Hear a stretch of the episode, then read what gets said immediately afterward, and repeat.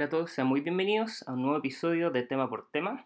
Como saben, yo soy el doctor Maximiliano Zamora y les hablaré del tema de hoy. El tema de hoy, como ya pudieron ver em, en estas palabras que se están mostrando en esta parte del video, es el manejo perioperatorio de marcapasos y desfibriladores. En principio este tema, eh, la verdad es que cuando uno lo empieza a estudiar es bastante árido.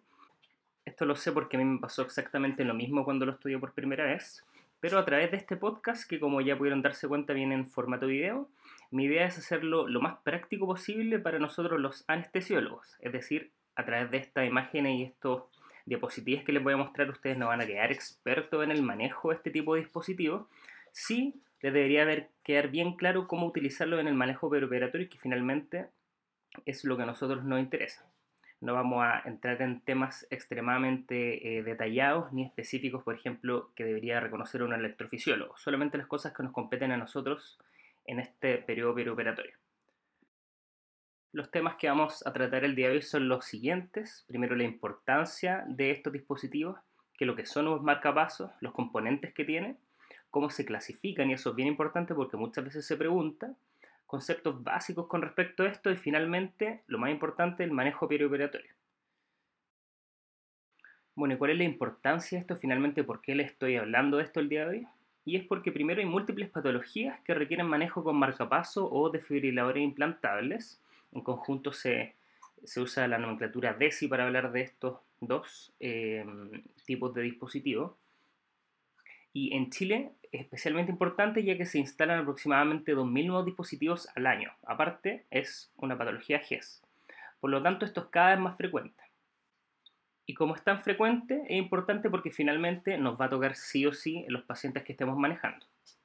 ¿Por qué es importante esto de que sea frecuente entonces? Es que para este tipo de pacientes hay una necesidad de un manejo específico en cirugía no cardíaca, y esto es para evitar varias complicaciones de las cuales hablaremos más adelante, y también hay un manejo específico en cirugía cardíaca, pero eso no será el resorte más importante de este, de este episodio. Y bien, vamos a partir eh, con esta pregunta que es bien general, que es ¿qué saber y buscar en un paciente cuando lo estamos hablando con un marcapaso? Estos distintos puntos los vamos a ir viendo con respecto en todo el largo de esta, de esta diapositiva, pero esto es como un resumen inicial para que se vayan dando cuenta en las cosas que se tienen que fijar. Primero entonces vamos a ver cuál es la indicación de su marcapaso, si es que además de eso está asociado y con alta frecuencia a otra enfermedad cardiovascular importante, por ejemplo. Siempre vamos a averiguar si es que el paciente tiene otra comorbilidad importante. También este punto es muy importante y que se tiene que abordar bien bien es dónde es la cirugía, es decir, en qué parte del cuerpo. No es lo mismo operarse del abdomen que de una extremidad, por ejemplo, al tener un marcapaso, porque eso va a identificar principalmente el riesgo de interferencia electromagnética, que es el tema más importante de esto que les voy a hablar hacia el final de, la, de esta diapositiva. Preguntarse qué tipo de marcapaso tiene y lo que vamos a ver durante también esta siguiente diapositiva es cómo orientarse saber principalmente si es que es o no un desfibrilador y para eso tenemos ayudas que serían la radiografía tórax y el electrocardiograma que debemos pedir en este tipo de pacientes. Debemos saber los años de uso, en qué lado está. Otro tema importante es el tema de la dependencia, definir si es dependiente o no el paciente del marcapaso. También siempre hay que ver la urgencia del procedimiento porque eso va a depender de las distintas cosas que podemos implementar. Y por último, un tema no menor que quizás no siempre sale en los textos y quizás no siempre sale en los, en los papers que pueden leer con respecto a este tema, pero que es un tema muy muy importante, es el contexto.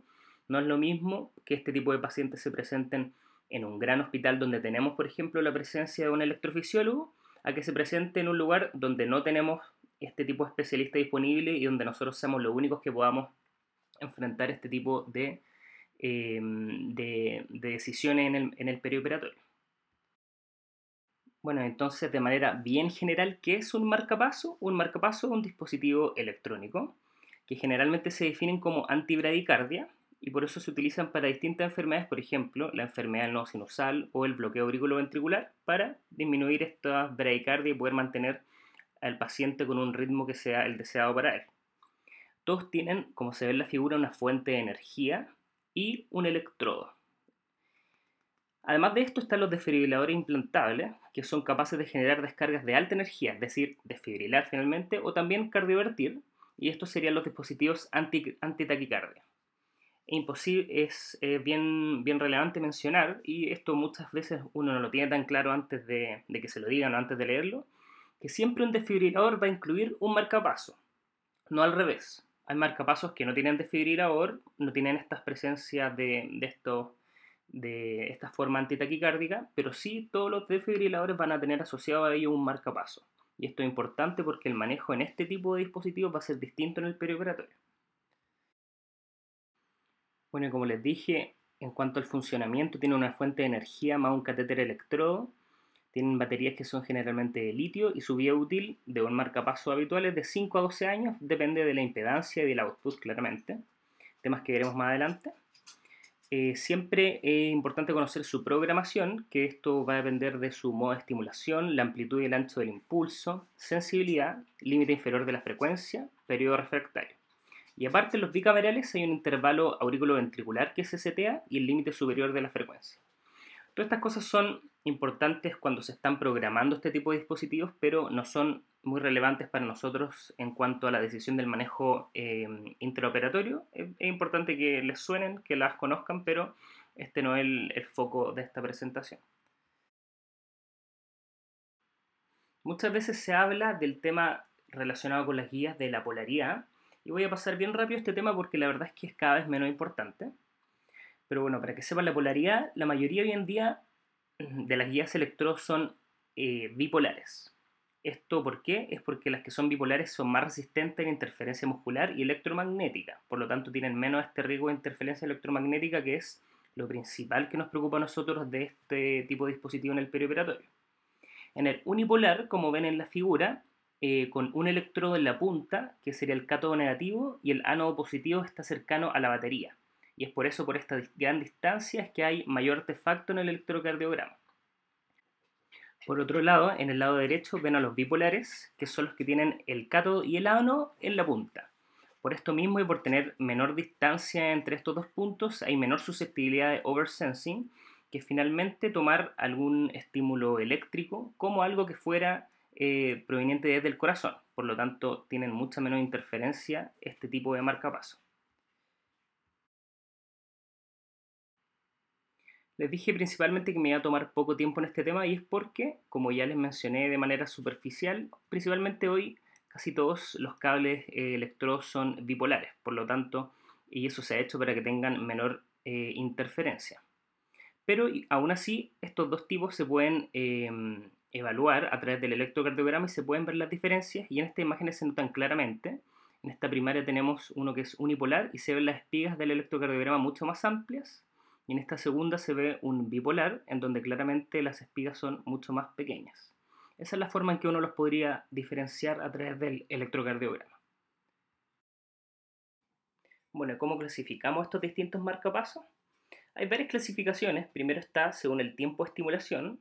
Están los transitorios en este grupo o los definitivos permanentes, que el segundo grupo de los definitivos del cual vamos a estar hablando en mayor número durante esta eh, presentación, pero les voy a hablar bien rápido de los transitorios antes de irnos a ese tema. Y la otra bien típica según el número de cámaras estimuladas, que son los unicamerales, bicamerales o tricamerales. Aquí se ve la diferencia de estos últimos, se ve los unicamerales donde hay un catéter electrodo y los bicamerales por otro lado donde hay dos catéteres electrodos, uno en la aurícula derecha y otro en el ventrículo derecho. La verdad es que hoy en día esta diferencia también es cada vez menos relevante porque con mayor frecuencia son bicamerales hoy en día. Pero por un lado los unicamerales pueden ser auriculares o ventriculares, o ya sea en la aurícula derecha o en el ventrículo derecho del catéter electrodo. Más comúnmente en el ventrículo se usan. Una clásica indicación es, por ejemplo, a un paciente que tiene una fibrilación auricular crónica, donde se le pone un marcapaso BBI. Más adelante vamos a hablar qué significa esto o por ejemplo en un paciente con enfermedad nodo sinusal sin bloqueo auriculoventricular, donde se le podría poner un AAI, que actualmente es muy raro, como le había contado. Y por otro lado están los bicamerales, que son los que más se usan hoy en día. Tienen un electrodo en la aurícula y otro en el ventrículo derecho. Y bien importante que este tipo de marcapasos mantienen la sincronía auriculoventricular, que es fisiológica y por ende muy muy importante. Bueno, en cuanto a los marcapasos transitorios, bien rápido, que no es el objetivo de esta presentación, Están los transvenosos endocárdicos, que eso claramente lo conocemos como la sonda marcapaso, ¿no es cierto? Donde se utiliza un exceso vascular. Están los epicárdicos, que se realizan por toracotomía, un procedimiento bien invasivo. Generalmente estos son los que se dejan después de cirugía cardíaca. Están los que todos conocemos, que son los parches cutáneos transtorácicos. El problema de esto es que son dolorosos y de forma importante se pierde siempre acá la sincronía auriculoventricular. Estamos dándole generalmente solamente al ventrículo acá. Y por otro lado están los menos conocidos, los transesofágicos, que son solo auriculares y no sirven, por ejemplo, en un bloqueo auriculoventricular, eh, por esta mismísima razón.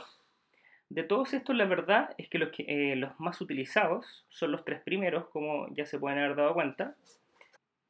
Estos que se usan de forma transitoria, muchas veces nosotros nos vamos a enfrentar a los transtorácicos, los cutáneos, mediante una emergencia, por ejemplo, Después, eh, muchas veces también vemos la sonda marcapaso, que sería el acceso vascular. Y como les dije, si es que vemos pacientes con toracotomía post cirugía cardíaca, muchas veces vemos estos eh, marcapasos transitorios que, son, que tienen cables eh, epicárdicos. Cuando más adelante hablemos de los cables electrodos relacionados con los marcapasos definitivos, que es lo más importante de esta presentación, como ya le había dicho, generalmente estos son transvenosos, son endocavitarios, que se ponen a través de eh, grandes eh, venas, ¿no es cierto?, del cuerpo hacia las cámaras intracardíacas, esos son los más típicos, pero también hay pacientes que tienen cables eh, epicárdicos que se realizaron por toracotomía, generalmente los niños o algunos pacientes con cardiopatía congénita que se pusieron cuando eran más chicos generalmente. Y esta imagen es solo para contextualizar un poco. Mi objetivo no es hablarle del ACLS, claramente todos deberíamos saber y conocer estos algoritmos, pero en qué contexto vemos este tipo de cosas y podemos usar este tipo de cosas, lo que me refiero a los marcapasos transitorios, es claramente la bradicardia con pulso, como sabemos, todos sabemos que el manejo es con atropina, luego infusión de alguna droga vasoactiva, y si nada de eso funciona, generalmente lo que nosotros tenemos que hacer ante una urgencia es eh, utilizar marcapasos transcutáneo, esa es la primera línea de acción. Si no podemos, si con eso no sirve y tenemos la habilidad o tenemos la especialización o lo hemos hecho antes para poner transvenoso, eso sería como el manejo un poco más eh, definitivo. Aquí en esta imagen les muestro cómo clásicamente se ponen estos parches y es bien importante que lo recuerden porque es algo que con frecuencia nos toca sobre todo acá en el mundo de la anestesia. Bien, y ahora unos conceptos bien básicos que la verdad es que ustedes tienen que conocer como los contenidos bien generales de lo que les voy a mencionar ahora, solo para saber cuando estemos hablando de algunos términos como sensibilidad o output, saber lo que significa sobre todo cuando estén enfrentados a un eh, marcapaso, sobre todo transitorio, pues con esas cajas marcapasos, para eso les va a servir esto, pero en general cuando estemos eh, enfrentando a un paciente que tiene un marcapaso definitivo y estamos solamente evaluando su manejo perioperatorio, estos conceptos no son tan importantes para nosotros los anestesiólogos. Bueno, primero el tema de la sensibilidad, el sensing, que es en milivolt, es el grado en que el sistema percibe las señales, es decir, y con esto se entiende que es la habilidad que tiene el marcapaso de detectar el voltaje miocárdico. Si es auricular, sensa P y ventricular, centra, eh, eh, sensa la R del electrocardiograma. Y esto es importante dado que a mayor número es menor la sensibilidad, aunque pueda parecer eh, paradójico, y con eso es que dejamos a los marcapasos de modo asincrónico. Entonces recuerden, con menor número se detecta el ritmo propio, por otro lado. Por ejemplo, cuando, cuando están en BBI o AAI. Eh, para reforzar solamente esta idea, entonces, a menor parámetro, mayor será la sensibilidad del marcapaso a las señales cardíacas. ¿Y qué puede determinar esto? Por ejemplo, el oversensing, que esto es por un underpacing, es cuando la sensibilidad es alta, es decir, tenemos menos milivolts seteados, se pueden captar diversos estímulos que no sea finalmente em, el voltaje miocárdico, sino que sean estímulos provenientes de otras partes, va a haber un sobresensado y finalmente lo que va a ser el el marcapaso va a ser inhibirse. Por otro lado, y de forma contraria, está el undersensing, donde se provoca por tener menor sensibilidad, es decir, más milivolt. Esto anterior que a veces no se entiende muy bien, me parece que se grafica de muy buena forma con esta figura. Tenemos, em, estas son las distintas señales que va a detectar finalmente el corazón y esto está, lo, lo que va a detectar el corazón está identificado por la línea azul del 2,5 milivolt. Lo que esté bajo eso no será detectado. Es decir, sobre 2,5 finalmente vamos a tener detección de las señales y mediante eso alguna reacción desde el punto de vista del eh, marcapaso. Vemos aquí que si aumentamos este número seteado, probablemente va a ser menor el número de, de corrientes eléctricas que va a detectar finalmente el corazón y por eso va a haber una disminución de los sensados. Y es por esto que finalmente elevar este número, estos milivolts, va a ejemplificar poner un paciente, por ejemplo, en eh, modo asincrónico.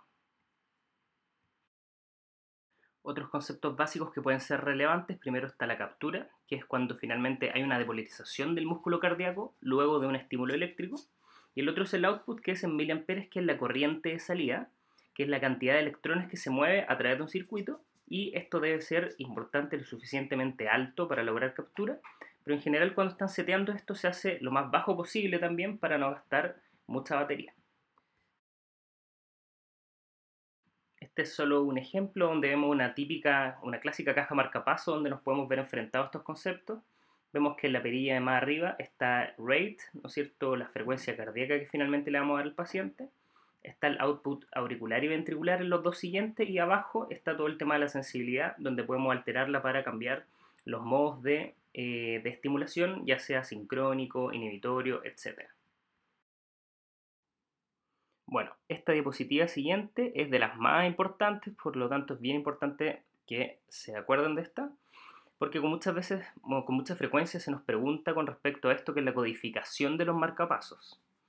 Como vemos acá tenemos cinco puntos que tenemos que enfrentar eh, mediante esta codificación, 1, 2, 3, 4 y 5. El primero, en el orden de esta letra, será la cámara estimulada. Vemos que esta puede ser ninguna, puede ser la aurícula, el ventrículo o pueden ser ambas.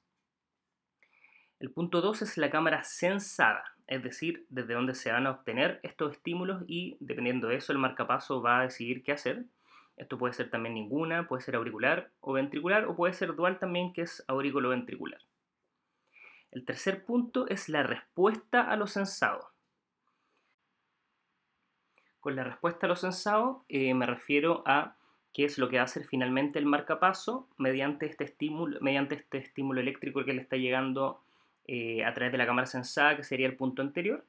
Y la mejor forma de pensarlo acá, eh, y con esto entendemos eh, el modo de funcionamiento de este tipo de dispositivo, es que hay que pensar que luego de cada latido cardíaco se prende un pequeño reloj dentro del marcapaso.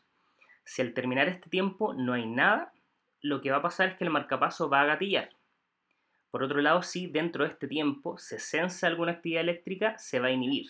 Y cuando nos referimos a este tipo es eh, I, es inhibitorio. y se los comento esto y se lo grafico porque es tan lejos. La forma más frecuente de estimulación es que sean inhibitorios. Es decir, cuando eh, hay algo sensado desde, desde, el punto de vista, desde el número 2, ¿no es cierto? Hay algo en la cámara sensada que finalmente es sensado. Lo que va a pasar es que se va a inhibir el marcapaso y finalmente se va a privilegiar eh, la conducción eh, normal y habitual del paciente. El número 4 es eh, la reprogramabilidad y respuesta de la frecuencia. Y con eso se refiere, hay dos tipos, se puede estar O o R. Cuando tiene una R es para los pacientes que tienen, se utiliza modulación de las frecuencias para los pacientes que tienen incompetencia cronotrópica. Esto es con el fin de, por ejemplo, ante estímulos que habitualmente aumentaría nuestra frecuencia cardíaca, por ejemplo, estamos trotando o cualquier otro evento que determine que nosotros necesitemos una mayor frecuencia cardíaca, este tipo de dispositivo finalmente va a lograr hacer eh, este aumento de la frecuencia cardíaca por el paciente. Y el quinto son las funciones antitaquicárdicas que pueden o no tenerla.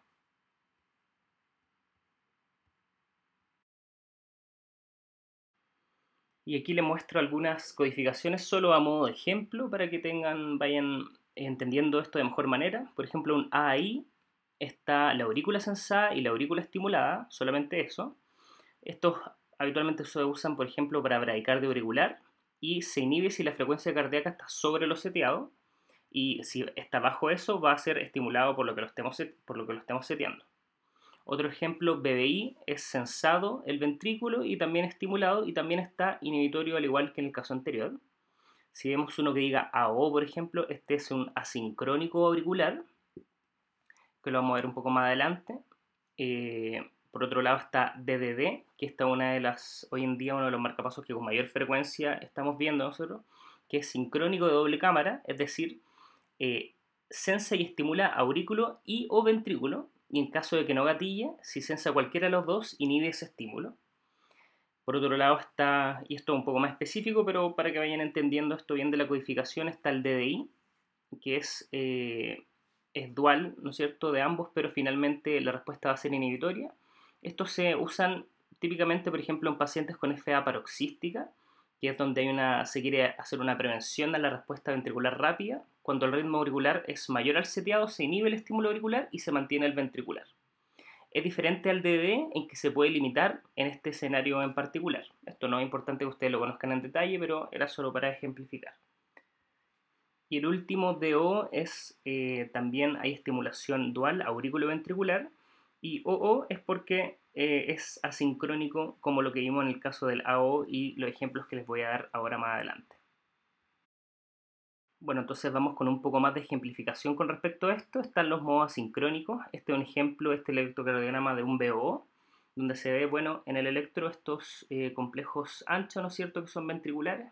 En este caso está puesto a 60 latidos por minuto. Y esto es, cuando es asincrónico, es independiente del ritmo del paciente. Es decir, acá lo que se podrían ver son complejos QRS basales entre medio de los que está generando em, el, el, marcapaso, en este caso no se ve, pero se podrían ver. También se ve el ritmo auricular, que en este caso sí se ve, se ve las P aparte, ¿no es cierto? Y esto es cuando hay estimulación ventricular sin censar absolutamente nada de forma, eh, de forma eh, automática, va 60 latidos por minuto siempre ventricular. Con respecto a los modos sincrónicos, en general en los pacientes en su casa son poco utilizados. En general siempre se privilegia los ritmos propios del paciente eh, y esto debido a que los asincrónicos generalmente son eh, menos fisiológicos, ya que no varían eh, según la, no varían mucho la frecuencia cardíaca del individuo, que esto claramente es lo que habitualmente pasa. Pero si nosotros los vemos en el perioperatorio, en donde nosotros muchas veces queremos dejar estos dispositivos en asincrónico, en pacientes que son dependientes de marcapaso y que tienen un alto riesgo de interferencia electro eh, magnética, que es lo que vamos a hablar hacia el final de la presentación. Pero también acá pueden haber problemas, por ejemplo, se puede dar este clásico, que es poco frecuente en general, pero el clásico fenómeno de RNT, que cuando tenemos un ritmo propio y le estamos dando de forma sincrónica un ritmo al paciente, podría eh, darse este fenómeno donde se causan finalmente taquiarritmias ventriculares bien importantes. Por eso, eh, eso es por esta razón finalmente que la verdad es que los modos sincrónicos se usan en situaciones bien específicas, no en todos los pacientes, y la verdad es que se deben en general tratar de evitar y utilizar el menos tiempo posible. Otro concepto del cual todavía no les había hablado era el tema de los resincronizadores, que serían los tricamerales. Eh, acá hay resincronización, hay un electrón en la aurícula derecha, ventrículo derecho, y hay otro en el ventrículo izquierdo a través del seno coronario. La verdad es que estos eh, tipos de marcapasos tienen sus indicaciones eh, bien claras, bien específicas, en un setting bien específico de paciente. Y para nosotros, para nuestro manejo perioperatorio, más que saber las indicaciones y el manejo específico de, cómo utilizar este tipo de dispositivos, lo importante es saber que si es que el paciente finalmente tiene un resincronizador, eso nos da como un, un poco una alerta, una bandera roja de que un paciente que tiene eh, comorbilidad cardiovascular importante, es decir, que tiene una fracción de eyección menor al 35%, probablemente una insuficiencia cardíaca importante, y finalmente esa es la información más importante que nos puede dar reconocer este tipo de marcapaso en el perioperatorio, y esto se puede reconocer de forma clásica con una radiografía de tórax, donde aquí podemos ver la clásica radiografía de tórax de un paciente con un resincronizador, donde se ve claramente que tiene tres cables, tres cables electrodos, ¿no es cierto?, una aurícula derecha, ventrículo derecho y un tercero que va a través del seno coronario. En cuanto a los desfibriladores, estos se utilizan para profilaxis primaria y secundaria de arritmias ventriculares. Es importante, como ya les mencioné inicialmente, que además siempre estos tienen marcapaso, por eso es que es bien especial su eh, manejo perioperatorio. Estos utilizan una terapia escalonada de estimulación antitaquicárdica, cardioversión, hasta llegar a una desfibrilación. Lo importante de este tipo de dispositivos es que siempre hay que identificar si el paciente tiene o no uno de estos, diferenciarlos con los marcapasos en el perioperatorio dado que como veremos más adelante su manejo específico es diferente al de tener solamente un marcapaso. También es importante porque nos da información con respecto al paciente, si es que ha tenido este tipo de arritmia. Y en general, eh, cuando tienen este tipo de, dispositivos, debemos recordar que tienen que tratar de mantener las funciones, eh, las funciones de desfibrilador activadas el mayor tiempo posible, porque claramente el paciente las necesita, hay que tener, estar pendiente de eso, pero en el intraoperatorio, si es que hay riesgo de interferencia electromagnética, como vamos a ver más adelante, es bien importante apagar estas funciones eh, antitaquicárdicas del desfibrilador, debido a que podría también causar algunos problemas que iremos contando ahora en el manejo perioperatorio. ¿Y cómo lo podemos identificar? Mediante también una radiografía de tórax, ¿no es cierto? Acá vemos una radiografía de tórax en que claramente se ve, y esta es la gran diferencia que van a encontrar, un cable que es bastante más grueso hacia el final, del, hasta la punta del ventrículo, y este cable bien grueso indica la presencia de un desfibrilador en la radiografía de tórax. Bueno, y ahora vamos con la parte más importante de la presentación, que es el manejo perioperatorio. Y lo primero que es un concepto que les tiene que quedar muy, muy claro, y por eso se los dejo en solo el único concepto en esta diapositiva, es que ¿por qué nos preocupan finalmente a nosotros estos dispositivos? La verdad es que todo lo que hemos hablado es un poco resorte de especialistas en estos temas. Nosotros no vamos a dedicarnos a setear los marcapasos ni en general a, a indicar a un paciente, indicarle a un paciente el manejo en la casa de ese tipo de paciente. Nosotros no lo vamos a realizar pero ¿por qué a nosotros nos interesa? Y es solamente por una gran cosa, que es la interferencia electromagnética. La interferencia electromagnética es lo que ha hecho que nosotros necesitemos un manejo específico para este tipo de pacientes. Si no existiera interferencia electromagnética, y, este, y por eso que es tan importante este punto, la verdad es que no estaríamos hablando específicamente de esto hoy en un podcast de anestesiología, y eso lo vamos a ir viendo durante las siguientes diapositivas. Y esto es porque la interferencia electromagnética es algo que nosotros nos puede pasar en pabellón. Esta se define como aquella señal eléctrica y o magnética capaz de interferir con el normal funcionamiento de un dispositivo eléctrico implantable. Por ejemplo, la electrocauterización, eh, más monopolar que el bipolar, es importante esa diferenciación también, la radiofrecuencia ablativa y la resonancia nuclear magnética. Eh, esto puede ser por conducción o por irradiación en, otros tipos, por ejemplo en la resonancia. ¿Y por qué nos interesa esta interferencia electromagnética? Es que pueden haber distintas respuestas. La más clásica, la más típica, la que, la que con mayor frecuencia nosotros estamos pendientes, el oversensing. Esto, eh, en caso extremo, podría llegar incluso a crear una pausa en el paciente dependiente o un choque innecesario en un paciente con un desfibrilador. Es decir, el paciente en este minuto Em, está pegado al marcapaso, está totalmente dependiente de él y esta interferencia electromagnética, el, marcapaso va a tomarla como si fuera estímulo cardíaco, por lo tanto se va a inhibir y podría, si es que está en modo inhibitorio, determinar una pausa bien, bien importante. O por otro lado, podría presenciar esto, como ya les dije, como eh, un estímulo para un shock, si es que tenemos un desfibrilador, por ejemplo.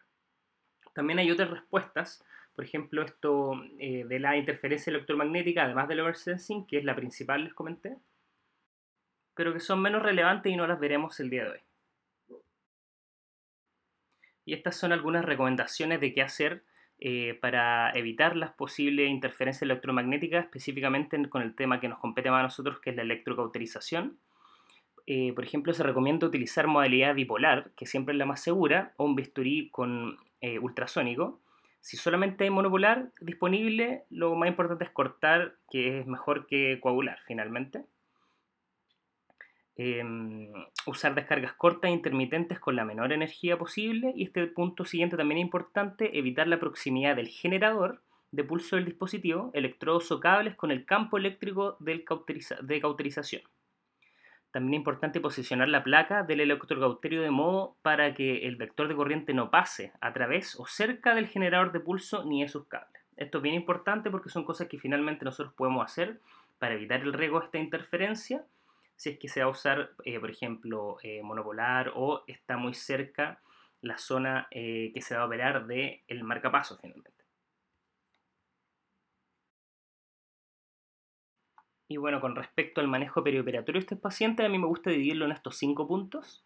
Evaluación general del marcapaso, muchos de esto igual lo hemos ido viendo. Determinar la urgencia del procedimiento siempre importante, la dependencia del marcapaso, el riesgo de interferencia electromagnética, que les dije que era algo esencial, si no, no estaríamos hablando de esto, la presencia o no de un desfibrilador. Vamos a partir con la evaluación general del marcapaso. Bueno, y la evaluación preoperatoria se van a ir dando cuenta que en las siguientes diapositivas les voy a ir mencionando lo que les dije en la primera, ¿no es cierto? Que son las cosas que tenemos que ver en un paciente que tiene un marcapaso. Esas de las primeras diapositivas que les mostré, pueden regresar a ellas si quieren. Eh, todo eso lo vamos a ir desglosando en estos cinco puntos y en las siguientes diapositivas que les voy a ir mostrando. Primero la evaluación preoperatoria, la visita preanestésica, es importante saber qué tipo de marcapasos tiene, Siempre es importante preguntar si tiene un resincronizador, si tiene un desfibrilador, porque hay cosas que, acuérdense que el resincronizador nos da información de que un paciente que tiene una insuficiencia cardíaca importante, por ejemplo, el desfibrilador tiene un manejo específico, siempre hay que saber si tiene o no. Ojalá saber la indicación de por, qué se puso el marcapaso. Siempre eh, evaluar la presencia de otras enfermedades cardiovasculares que con mayor frecuencia este tipo de pacientes tienen. Ojalá saber eh, cómo está la batería, cuándo fue la última vez que fue chequeado o revisado. Esa es una información que muchas veces los pacientes tienen, muchas veces no, pero si es que las tienen es importante consignar. Eh, otro tema, a todos los pacientes deberíamos tener un electrocardiograma. ¿Y para qué es el electrocardiograma? Es para conocer el ritmo del paciente, eh, para determinar la dependencia, si el paciente está dependiente del dispositivo o no. Y finalmente también porque los pacientes son evaluados generalmente por, dependiendo del hospital, pero por electrofisiología, es importante también para ellos en su evaluación mucho más específica que la nuestra. Y siguiendo con la evaluación de estos pacientes, la evaluación preoperatoria, la verdad es que una de las cosas bien importantes y una cosa que nos puede dar mucha información y que nosotros mismos podemos pedir y es bien fácil de analizar es la radiografía. Pedirle a todos los pacientes una radiografía antes de operarse si es que tienen un marcapaso desfibrilador, probablemente no. La verdad es que si tenemos una información muy detallada con respecto a qué tipo de marcapaso tiene, estamos en un centro grande donde se sabe esa información o lo va a evaluar un electrofisiólogo, esto, tener eh, la radiografía solo por el hecho de evaluar el marcapaso no es tan necesario, pero sí, cuando no tenemos esta información, nos vemos enfrentados solo a esto, sí nos puede dar una idea, em, eh, una idea bien completa con respecto a qué enfermedad tiene el paciente, qué, em, qué tipo de marcapasos tiene, y esto sobre todo, como les dije, va a ser bien importante cuando no tengamos información del marcapaso, cuando nos llegue, por ejemplo, un paciente eh, altas horas de la noche, por ejemplo, con un que sabemos que tiene el antecedente un marcapaso y nada más, la radiografía nos puede dar mucha, mucha información y ahí en ese caso es importante tenerla. ¿Y qué información puedo tener? Podemos saber la posición en que está el marcapaso, podemos saber el número de cámaras que está estimulada porque se ven los electrones, ¿no es cierto? Podemos ver la polaridad incluso. Podemos siempre ver, como les dije, era importante la presencia de fibrilador, por esto este cable más grueso Podemos ver si tiene un resincronizador, también nos puede dar esa información cuando vemos los tres electrodos. Podemos ver otras alteraciones también cardíacas, por ejemplo, un corazón muy aumentado de volumen, etcétera, otras cosas relacionadas con el corazón. Y específicamente para el electrofisiólogo, a través de, de algunos códigos que están en la base del marcapaso, pueden tener incluso más información, su número de serie, código, qué tipo específico de marcapaso fue, etcétera. Aquí les voy a ir dando algunos ejemplos. Primero vean esta radiografía. Tómense un minuto para pensar qué información les puede dar esta radiografía con respecto a este marcapaso. Y ya con esta radiografía vemos que no, tenemos harta información. Vemos que, como dice acá el título, es bicameral, ¿no es cierto? Tiene un electrodo en la aurícula derecha y otro en el ventrículo derecho. Vemos también que hay, bueno, que no es un resincronizador, vemos también que hay ausencia de un desfibrilador, esas son todas cosas importantes que nos dice que ya sabemos solamente con ver la radiografía de este paciente. Este otro ejemplo, tómense un minuto para ver qué son las cosas que pueden encontrar en la radiografía. Y acá vemos que la radiografía nos da una información esencial, una clara presencia de un desfibrilador, ¿no es cierto? Tiene este electrodo, cable electrodo mucho más grueso de lo habitual, de lo que vimos en las otras radiografías, por ejemplo.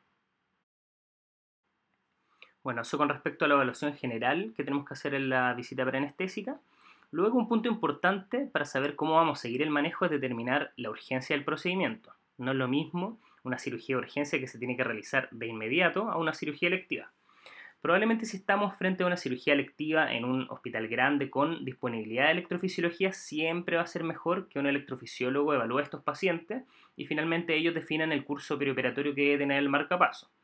Lo más importante eh, es cuando nos referimos, por ejemplo, a una urgencia, y es cuando nosotros vamos a tener que utilizar toda esta información que yo les estoy entregando ahora.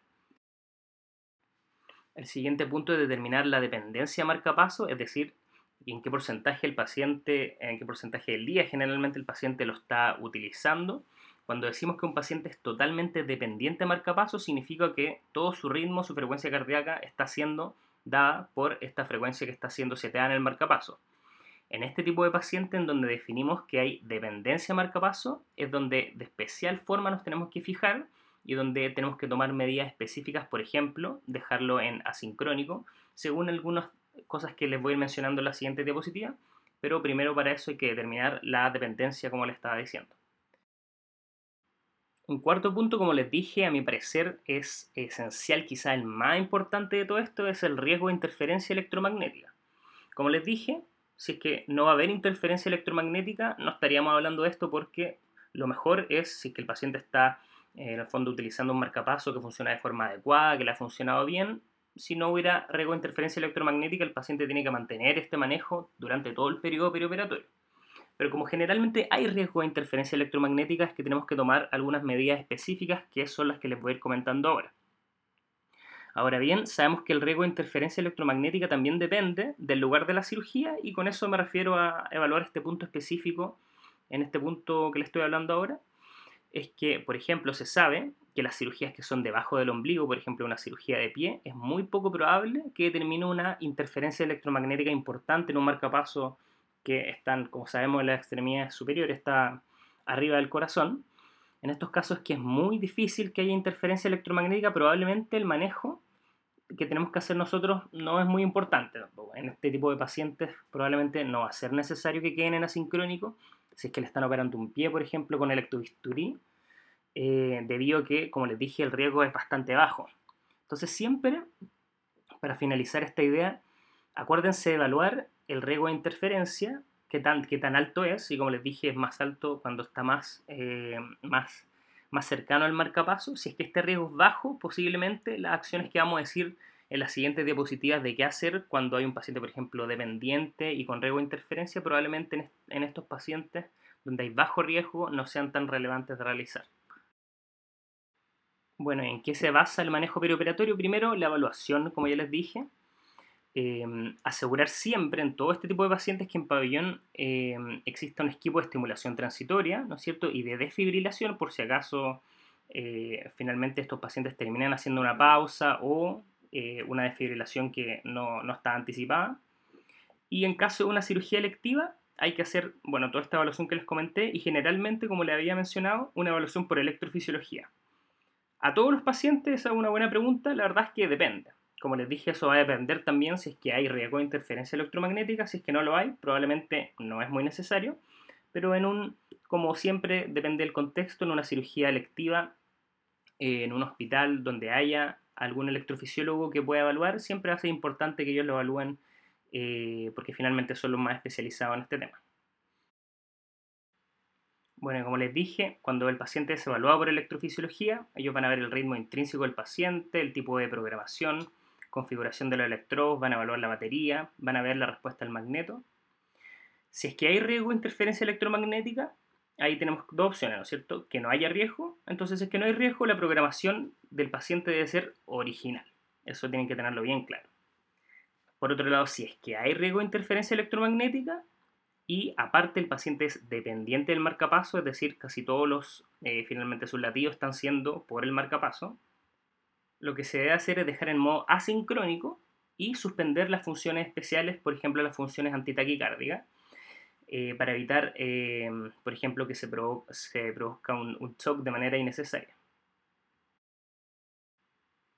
Cuando estamos frente a una cirugía de urgencia, la verdad es que lo que tenemos que evaluar es más o menos lo mismo eh, un paciente que está dependiente y tiene riesgo de interferencia electromagnética, sabemos lo que hay que hacer en una cirugía electiva es que el, el marcapaso se debe pasar a asincrónico, pero en el caso de una urgencia donde no vamos a tener disponible el equipo de electrofisiología para hacer esto, lo que uno debería hacer es utilizar un magneto. Por otro lado, si es que el paciente eh, no hay riesgo de interferencia electromagnética o no está dependiente, acá no es tan relevante como le había mencionado, entonces hay que tener solamente un magneto disponible, no ponérselo de una al paciente. Ojo, como ya lo había mencionado, si es que hay bajo riesgo de interferencia electromagnética, en general cirugía bajo el ombligo, vector de corriente está lejos de todo lo que estamos hablando, por lo tanto, en este sentido, en una cirugía de urgencia que tenga bajo riesgo, generalmente no va a haber que hacer nada. Si es que tiene alto riesgo, como ya les dije, probablemente en estos casos sería bueno utilizar eh, un magneto. Y siempre para todos los pacientes, sobre todo en una urgencia donde, eh, donde estamos viendo todas estas cosas, las medidas generales que podemos realizar para evitar eh, una, el, riesgo de la interferencia electromagnética son muy, muy importantes. Por ejemplo, siempre evaluar el uso de electrobisturí, ojalá que sea bipolar, eso siempre, o armónico. Siempre recordar a los cirujanos que en este caso ojalá las descargas sean cortas y a baja energía y que la placa esté alejándose del generador, que el vector de interferencia electromagnética esté perpendicular a los electrodos. Muchas veces se pregunta con respecto al imán qué es lo que hace, y esto es bastante importante, y ya se lo mencioné en la diapositiva anterior, que muchas veces lo utilizamos, y es porque en un marcapaso lo que hace el imán es que estimula asincrónico a una frecuencia definida por cada fabricante. Es decir, si le ponemos el imán a un marcapaso, finalmente va a quedar en asincrónico y esto nos puede servir, por ejemplo, en una cirugía de urgencia. Pero otra cosa es lo que pasa con el desfibrilador y por eso les dije que era tan importante siempre evaluar la presencia de estos dispositivos en el perioperatorio. Ya que si nosotros le ponemos un imán a un paciente que tiene un marcapaso más desfibrilador, acá se inhibe transitoriamente la detección de arritmias y por lo tanto se inhibe transitoriamente las terapias.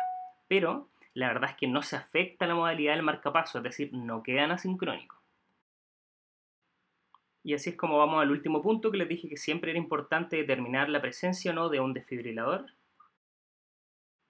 ¿Y qué hacer con estos pacientes en una cirugía electiva? Tiene que ser evaluado en general por el equipo de electrofisiología. Acá ellos van a apagar los sistemas antitaquicardia. Siempre nosotros debemos tener un desfibrilador disponible en pabellón desde que se apagan estos sistemas antitaquicardia hasta que se vuelven a iniciar. El manejo del marcapaso en sí del paciente con el desfibrilador dependerá de la dependencia, el riesgo de interferencia electromagnética, de todo lo que ya hemos hablado.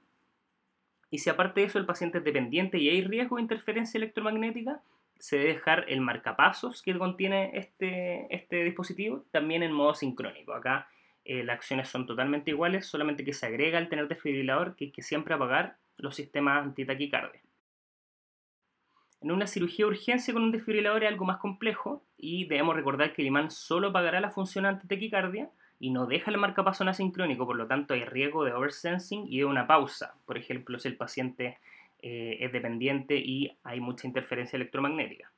Entonces, ¿qué hacer en este tipo de paciente? Acá, sí o sí, el manejo debe ser especializado por electrofisiología y de no ser posible, hay, de no ser posible esta evaluación especializada, hay que utilizar el imán sí o sí para apagar la función antitaquicardia y como ya les dije, el marcapaso no se verá afectado, entonces hay que minimizar lo dentro de lo, más que se pueda el riesgo de interferencia electromagnética con todas las medidas generales que le había dicho. Ojalá que se utilice, o sea, ponerle hincapié que se debe utilizar bipolar, las descartas deben ser cortas y de baja energía, etcétera.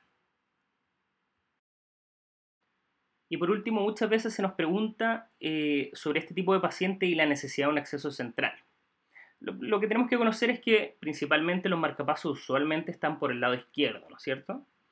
Las venas utilizadas con frecuencia presentan oclusión venosa, entonces si es que vamos por un acceso central, la verdad es que deberíamos privilegiar los accesos primero yugulares y derecho, sobre todo si se hace, si se puso hace poco el marcapaso. Esto la verdad es que en nuestra práctica habitual. Nosotros siempre tendemos a poner los, accesos centrales al lado derecho como primera opción, entonces eso no hay que cambiarlo. Pero sí recordar que si el paciente tiene un marcapaso al izquierdo, ese lado, ojalá no utilizarlo, no tocarlo por la presencia de oclusión venosa. Sobre todo eh, las venas subclavias, pero las yugulares también se pueden ver afectadas. Por eso siempre privilegiar yugular y derecho. Y para terminar, es quizás el sexto punto y quizá uno de los más importantes también en el manejo perioperatorio, recordar también que siempre, como ya le había mencionado, es importante el contexto. No es lo mismo estar en un lugar donde hay un electrofisiólogo que nos puede ayudar que en un lugar donde no lo hay. Donde no lo hay, probablemente esto les va a ser de gran ayuda a ustedes para saber el manejo perioperatorio que requieren estos pacientes, el uso o no de un imán, por ejemplo, pero cuando hay alguien más especializado es mejor siempre que sea evaluado por ellos de todas maneras. Bueno, eso es todo por hoy. Espero como siempre que el capítulo de hoy le haya resultado de utilidad. Esto, la verdad es que fue un. No, no es tanto importante la información con respecto que de los marcapasos, los desfibriladores que ustedes tienen que conocer, no tienen que saber tanta materia y contenido sobre esto. Sí, un par de cosas que clásicamente se preguntan, como ya les dije, la codificación, el tema de la radiografía, el electrocardiograma, eso es importante conocerlo, pero claramente acá lo más importante es el tema práctico, que eso es lo que me quise enfocar fundamentalmente en este podcast que el tema práctico de qué hacer cuando nos llega em, un paciente con alguno de estos dispositivos, em, dispositivos ya sea marcapaso o desfibrilador, y eso es lo que finalmente nosotros como anestesiólogos debemos conocer. Me gustaría que en los comentarios o por interno, por todas las plataformas, me dijeran cómo que les pareció, qué les pareció este, este tema un poco más práctico el día de hoy que les di, no es el típico podcast en donde yo les doy mucha información para aprenderse las típicas preguntas, sino que la verdad está más orientado en el manejo clínico que nosotros debemos hacer de algo que nos puede tocar con frecuencia, si les gustó o no, qué hacen ustedes diferente en sus centros, cómo evalúan este tipo de pacientes, son todas cosas que me gustaría conocer. Eh, les aprovecho de, eh, de, saludar también porque hace un rato que estaba medio desaparecido, estaba de vacaciones, entonces no había subido episodios por un tiempo.